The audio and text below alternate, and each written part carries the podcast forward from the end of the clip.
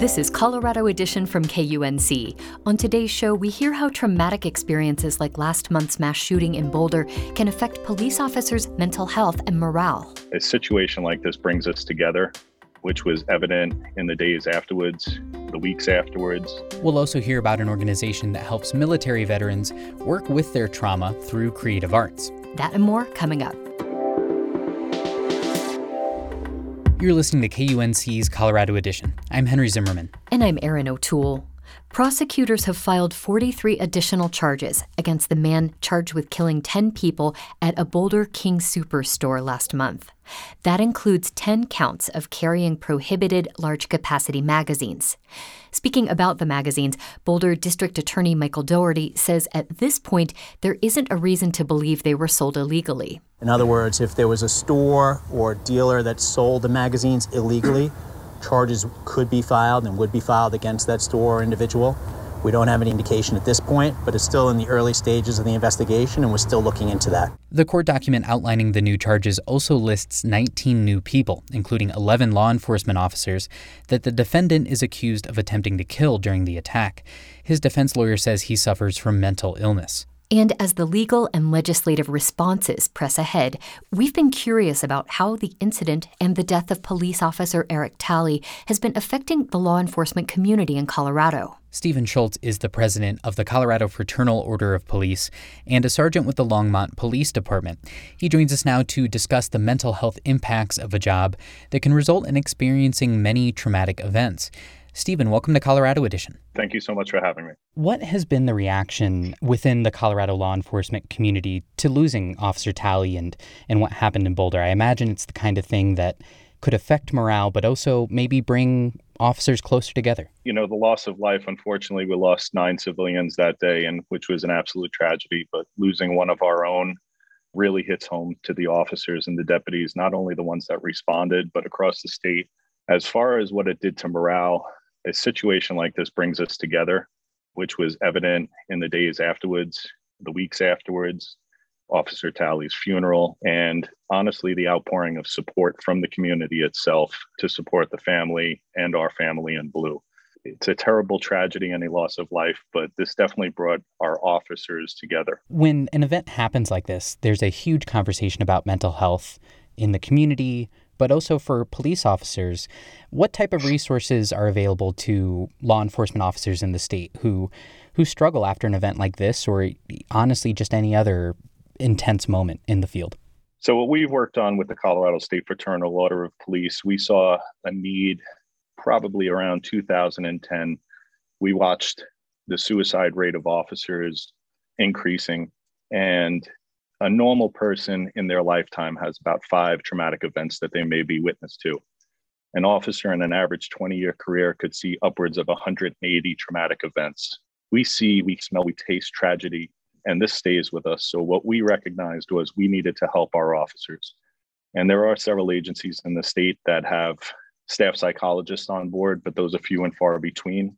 So, what we worked on starting in about 2011 with our legislature was to recognize post traumatic stress disorder as a recognized workman's comp claim. In 2017, we were able to finally get that bill passed. Um, so our officers have an avenue to seek more help. What we then did at the Colorado State Lodge, which is located in Westminster, Colorado, is we have a group called Badge to Badge, which are mental health professionals run by Rebecca Allenson who is a retired police officer. And they have mental health services that we run full time out of our state lodge. We also have several facilities throughout the country that are vetted and recognized by the National Fraternal Order of Police Wellness Committee. And we can send officers to long term therapy if they need that kind of therapy. Um, and then they can do follow up with us at the state lodge. But we also open it up to first responders. So, as much as we want to take care of the officers, we also recognize that firemen, EMS, they see the same tragedies that we see on a daily basis. So, we open up our facilities to them also. In your career, have you seen the conversation about mental health in law enforcement change? We've seen it change, and we've actually been on the forefront of that change. And what we're trying to change is the culture and the mindset that it's okay to see somebody and it's okay to open up and say that you may be hurting. Our philosophy is if we can get the officers in early before the onset of PTSD, which normally is about 30 days, we can help them on the front end and then their bag will not get full with all of the tragedies and they learn how to release those tragedies, you know, through the mental health professionals that we work with. So that's our goal. We're seeing the change in the profession right now, especially in Colorado.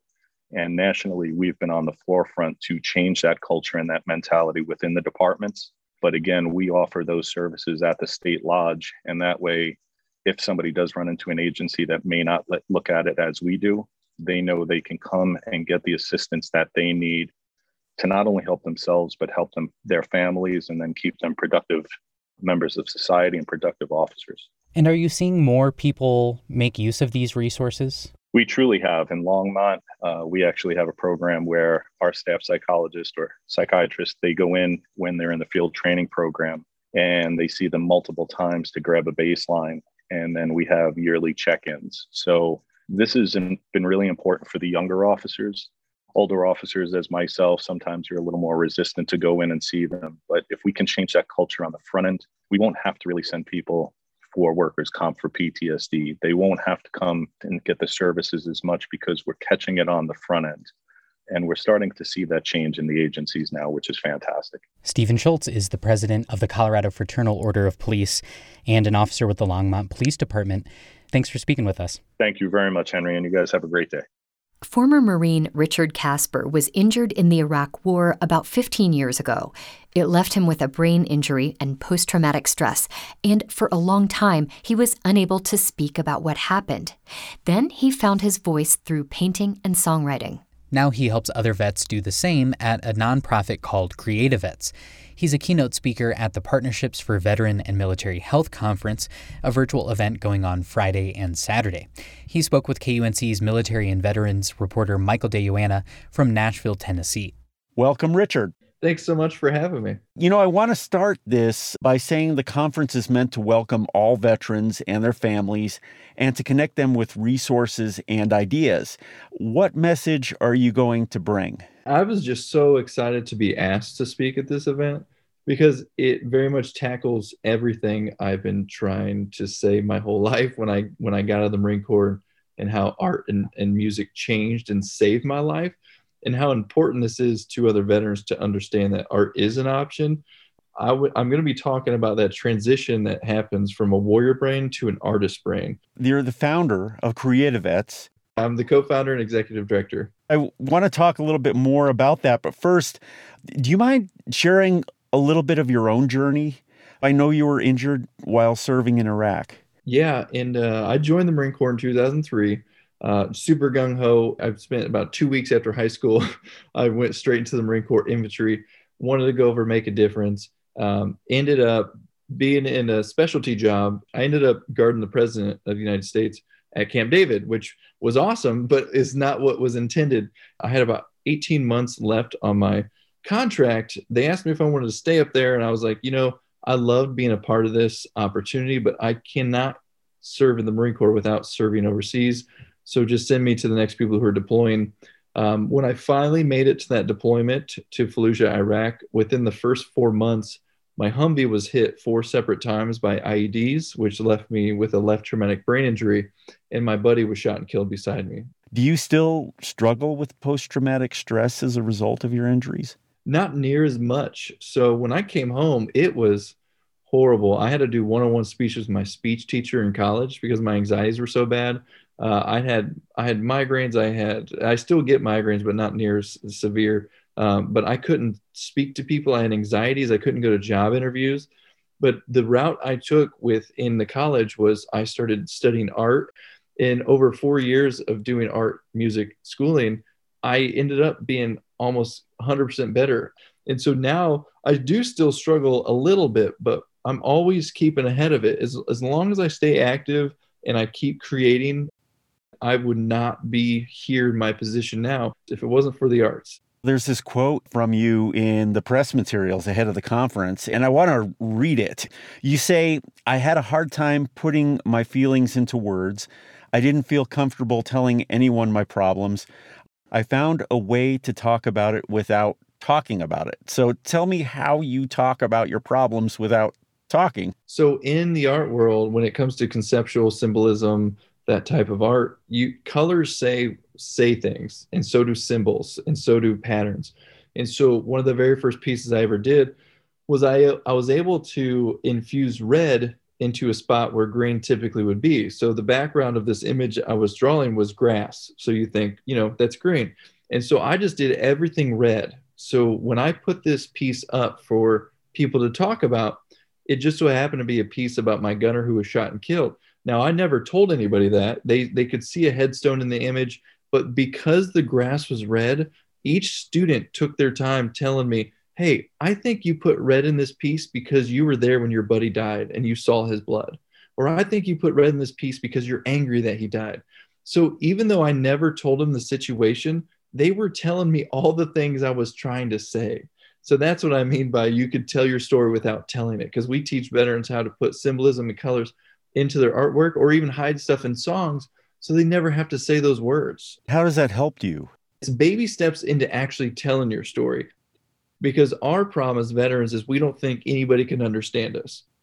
So the moment those students started saying these things about what that color meant to them, and it felt the same to me, for a split second, I felt connected, almost like if we were veterans together. And so I was able to start telling them little bits and little bits here and there. As I continued to do art and keep writing songs, I noticed I started telling more civilians than I ever have about my experiences in war. Those are usually reserved just for combat vets. So it's not about always keeping the story to yourself, but it's about the process of baby stepping out of it. Because you can't just go from hey, I'm not going to tell anybody to I'm telling the world without a few steps in between. And so that's where we come in is is that first first baby step, which is talking about it. And your program, One Track, flies veterans to Nashville where they can work with songwriters. Uh, there's another track that allows vets to immerse themselves and study for three weeks at one of the best art schools. So you're sending people all around the country. They're going to Chicago, they're going to Nashville. That was the one thing when we first started. I said, you know, suicide doesn't have a geolocation feature and you know nashville we have some of the best songwriters in the world. I don't want just nashville veterans to be able to embrace that. I want to be able to fly in veterans from hawaii and from alaska and from colorado and montana who don't have access to this over anybody else because i want everyone to be able to heal at the same rate. And they don't have to have any background in arts and songwriting. It's actually preferred because we're trying to teach them a new skill some other way to cope and to talk about what they're going through. Thanks so much richard for taking the time out. Thank you for having me that was KUNC's Michael de speaking with Richard Casper, a veteran and executive director of Creative Vets, a nonprofit that helps veterans find their voice through creating art and music. The Virtual Partnerships for Veteran and Military Health Conference is open to service members, veterans, their families, friends, and those who care for them. There is a fee, but financial assistance is available. You can find out more on our website, kunc.org. And you're listening to Colorado Edition from KUNC. Spring is here, which means it's time to get out of the house and do some exploring. Why not learn a new language while you're at it? When you join KUNC as a member at a special discounted level of $10 a month, you'll receive a one year subscription to Babbel, the online language learning software. This discounted level is only available before the first day of the spring membership drive, which is coming up on April 26th. So don't miss out. Join today at kunc.org. Welcome back. This is KUNC's Colorado Edition. I'm Henry Zimmerman. And I'm Erin O'Toole. As of April 22nd, more than 2.4 million Coloradans have received at least one dose of the COVID 19 vaccine. That includes 1.5 million people who are now fully immunized white people make up 70% of those vaccinated and are still receiving the vaccine at disproportionately higher rates than people of color. Hispanic Coloradans have received just 8.6% of all vaccines, despite being 22% of the population. Black Coloradans make up 4% of the population, but have received 2.5%. And Coloradans are getting their vaccines in all kinds of places pharmacies, grocery stores, mass vaccination sites, and now in mobile vaccine clinics making their way through rural communities. Here to tell us more about these mobile clinics and how vaccination is going in rural areas is Governor Jared Polis. Governor Polis, thank you so much for joining us. Thank you. It's a pleasure to be with you. Can you tell us a little bit about these mobile vaccine clinics? How are these outfitted and um, how many people can they vaccinate at one time? We have two buses that are going around the state in hard to reach communities because not every Coloradan can get in a car and go to the ranch or to Dick's Sporting Goods or has access to their local pharmacy right. or knows how to set up an appointment online.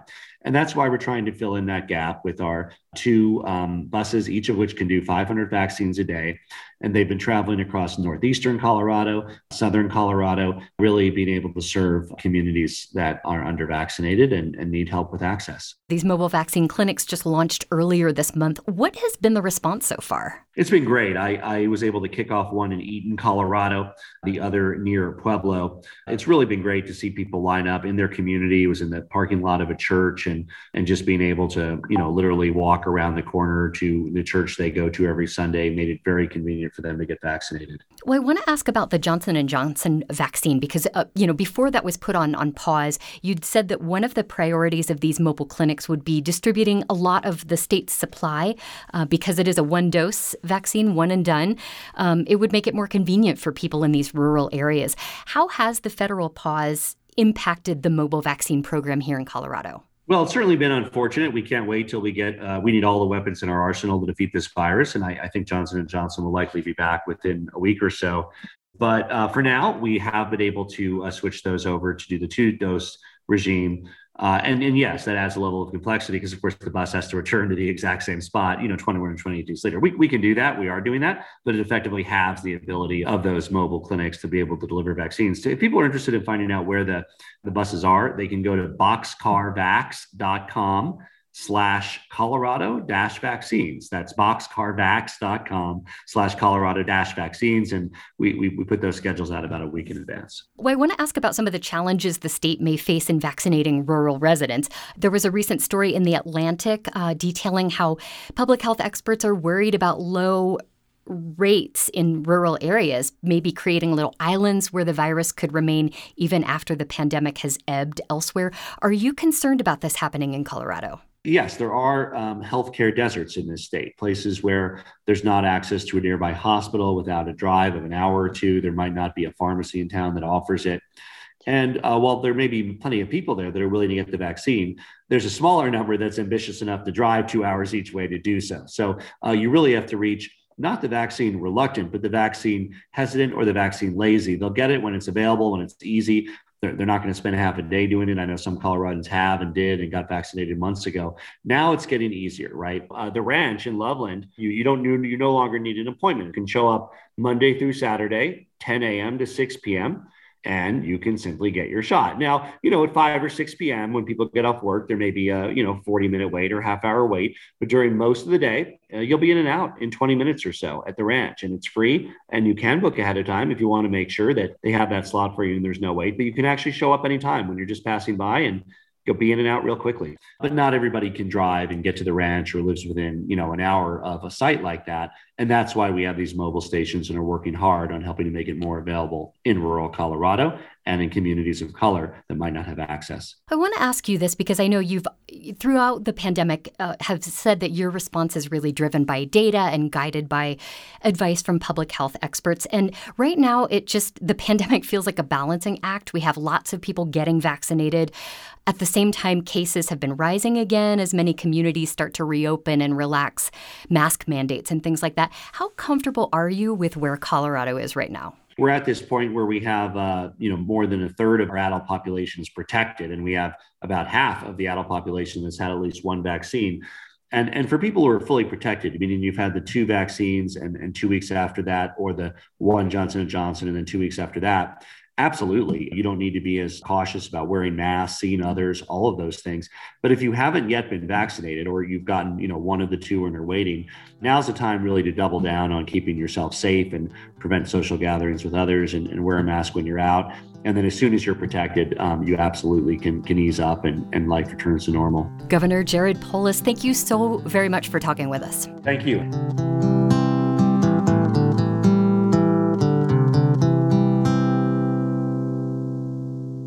In late March, Rutgers University in New Jersey became the first college in the U.S. to require all students to receive COVID 19 vaccinations before returning to campus.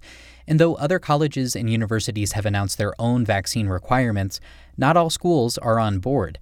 Some have taken the position that because the vaccine is authorized only for emergency use, it cannot be mandated. In early April, Fort Lewis College in Durango decided it can, becoming the first Colorado school to announce a vaccine requirement for all students returning next fall. And earlier this week, the University of Denver became the second to issue a mandate. Tom Stritikus is the president of Fort Lewis College, and he joins us now to tell us more about the decision they reached and why. Tom, welcome to Colorado Edition. Well, thank you for having me. So, how did you and, and other top officials at the school come to this decision to mandate the vaccine for all students? Well, this story really begins in May and, and June of last year when we made the decision to be in person on campus for our classes. Fort Lewis College over the last year has run about 70% of its courses in person. And campus is open. The union is open, dining is open, the gymnasium is open, etc. But the vaccine really presents the best opportunity to get back to everything that we love. And, and that's a hands on, inclusive, personalized learning environment that really makes Fort Lewis what it is. And we also take the health of our community seriously. Many of the communities that we serve have been some of the hardest hit. Fort Lewis College serves a large Native American population. It's an important part of our mission. Uh, many of those students, for example, are from the Navajo Nation, and, and we know that those were some of the hardest hit communities when it came to the pandemic our, our local Colorado tribes, uh, the Southern Ute and the Ute Mountain Ute, have already been incredible partners in providing access to the vaccine for our faculty and staff and many of our students who are eligible through Indian Health Services. So we see it as vitally important to have our students vaccinated. How are you ensuring that all students will get the vaccine? And are you taking steps to help get them to the clinics and then verify that they've been fully vaccinated? The idea of adding the COVID vaccine to our existing requirement, it's important to, to realize that we also require the MMR vaccine, really is about education all through the year, we've required masks on campus. We've had testing. You know, we've we've not stressed the okay, this is mandatory and we're we're coming after you in a compliance regime. This is really an opportunity to educate our students. We've hosted clinics on campus already. We'll continue to do that through the summer. We will host clinics in the fall when students return. And we will use various channels. Social media is probably our best channel to really explain to people why this is important. I want to come back to the emergency use authorization that the vaccines are approved for use under. While some schools like Fort Lewis have mandated vaccines for all students, other colleges and universities have stated that they can't mandate the vaccine because it's available through this particular authorization. Even legal scholars are divided on this issue. What do you think of this argument? Well, every campus has to think through what's best for their own community. Uh, and, and, that's really what we did at Fort Lewis. There is nothing uh, in state or federal law that prohibits the requirement of a vaccine that has EUA approval. Colleges' rights to require vaccines have been upheld for nearly a century, and, and the EUA statute doesn't preclude a public institution of higher ed from taking this action. So we really asked ourselves two fundamental questions. One, do we think students will have access to the vaccine? And then two, is this really the next step in protecting our campus and returning to normal? And the answer to both of those questions was yes. When students do return to campus next fall, what do you imagine it will look like? Will they still be wearing masks and be practicing social distancing, or do you think it'll look a little more like pre pandemic times? I can imagine a world where we no longer require masks outside, where students who potentially face an exposure aren't subject to quarantine those students who uh, have been vaccinated and potentially have been exposed wouldn't have to participate in our mandatory testing program.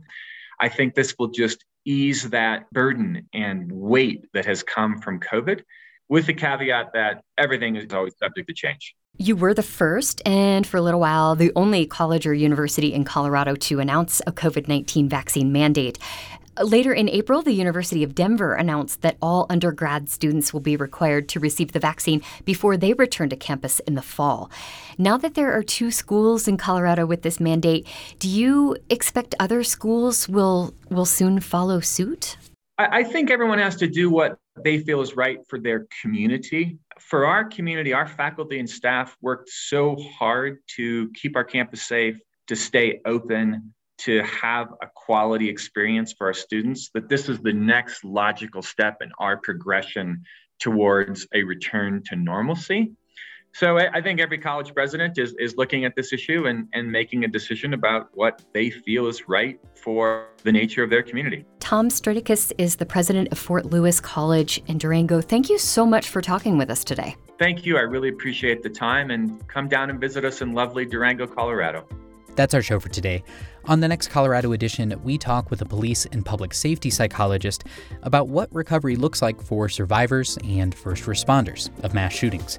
I'm Henry Zimmerman. And I'm Erin O'Toole. Our production staff includes Tess Novotny, Alana Schreiber, and Ray Solomon. Brian Larson is our executive producer. Thanks for listening. This is Colorado Edition from KUNC.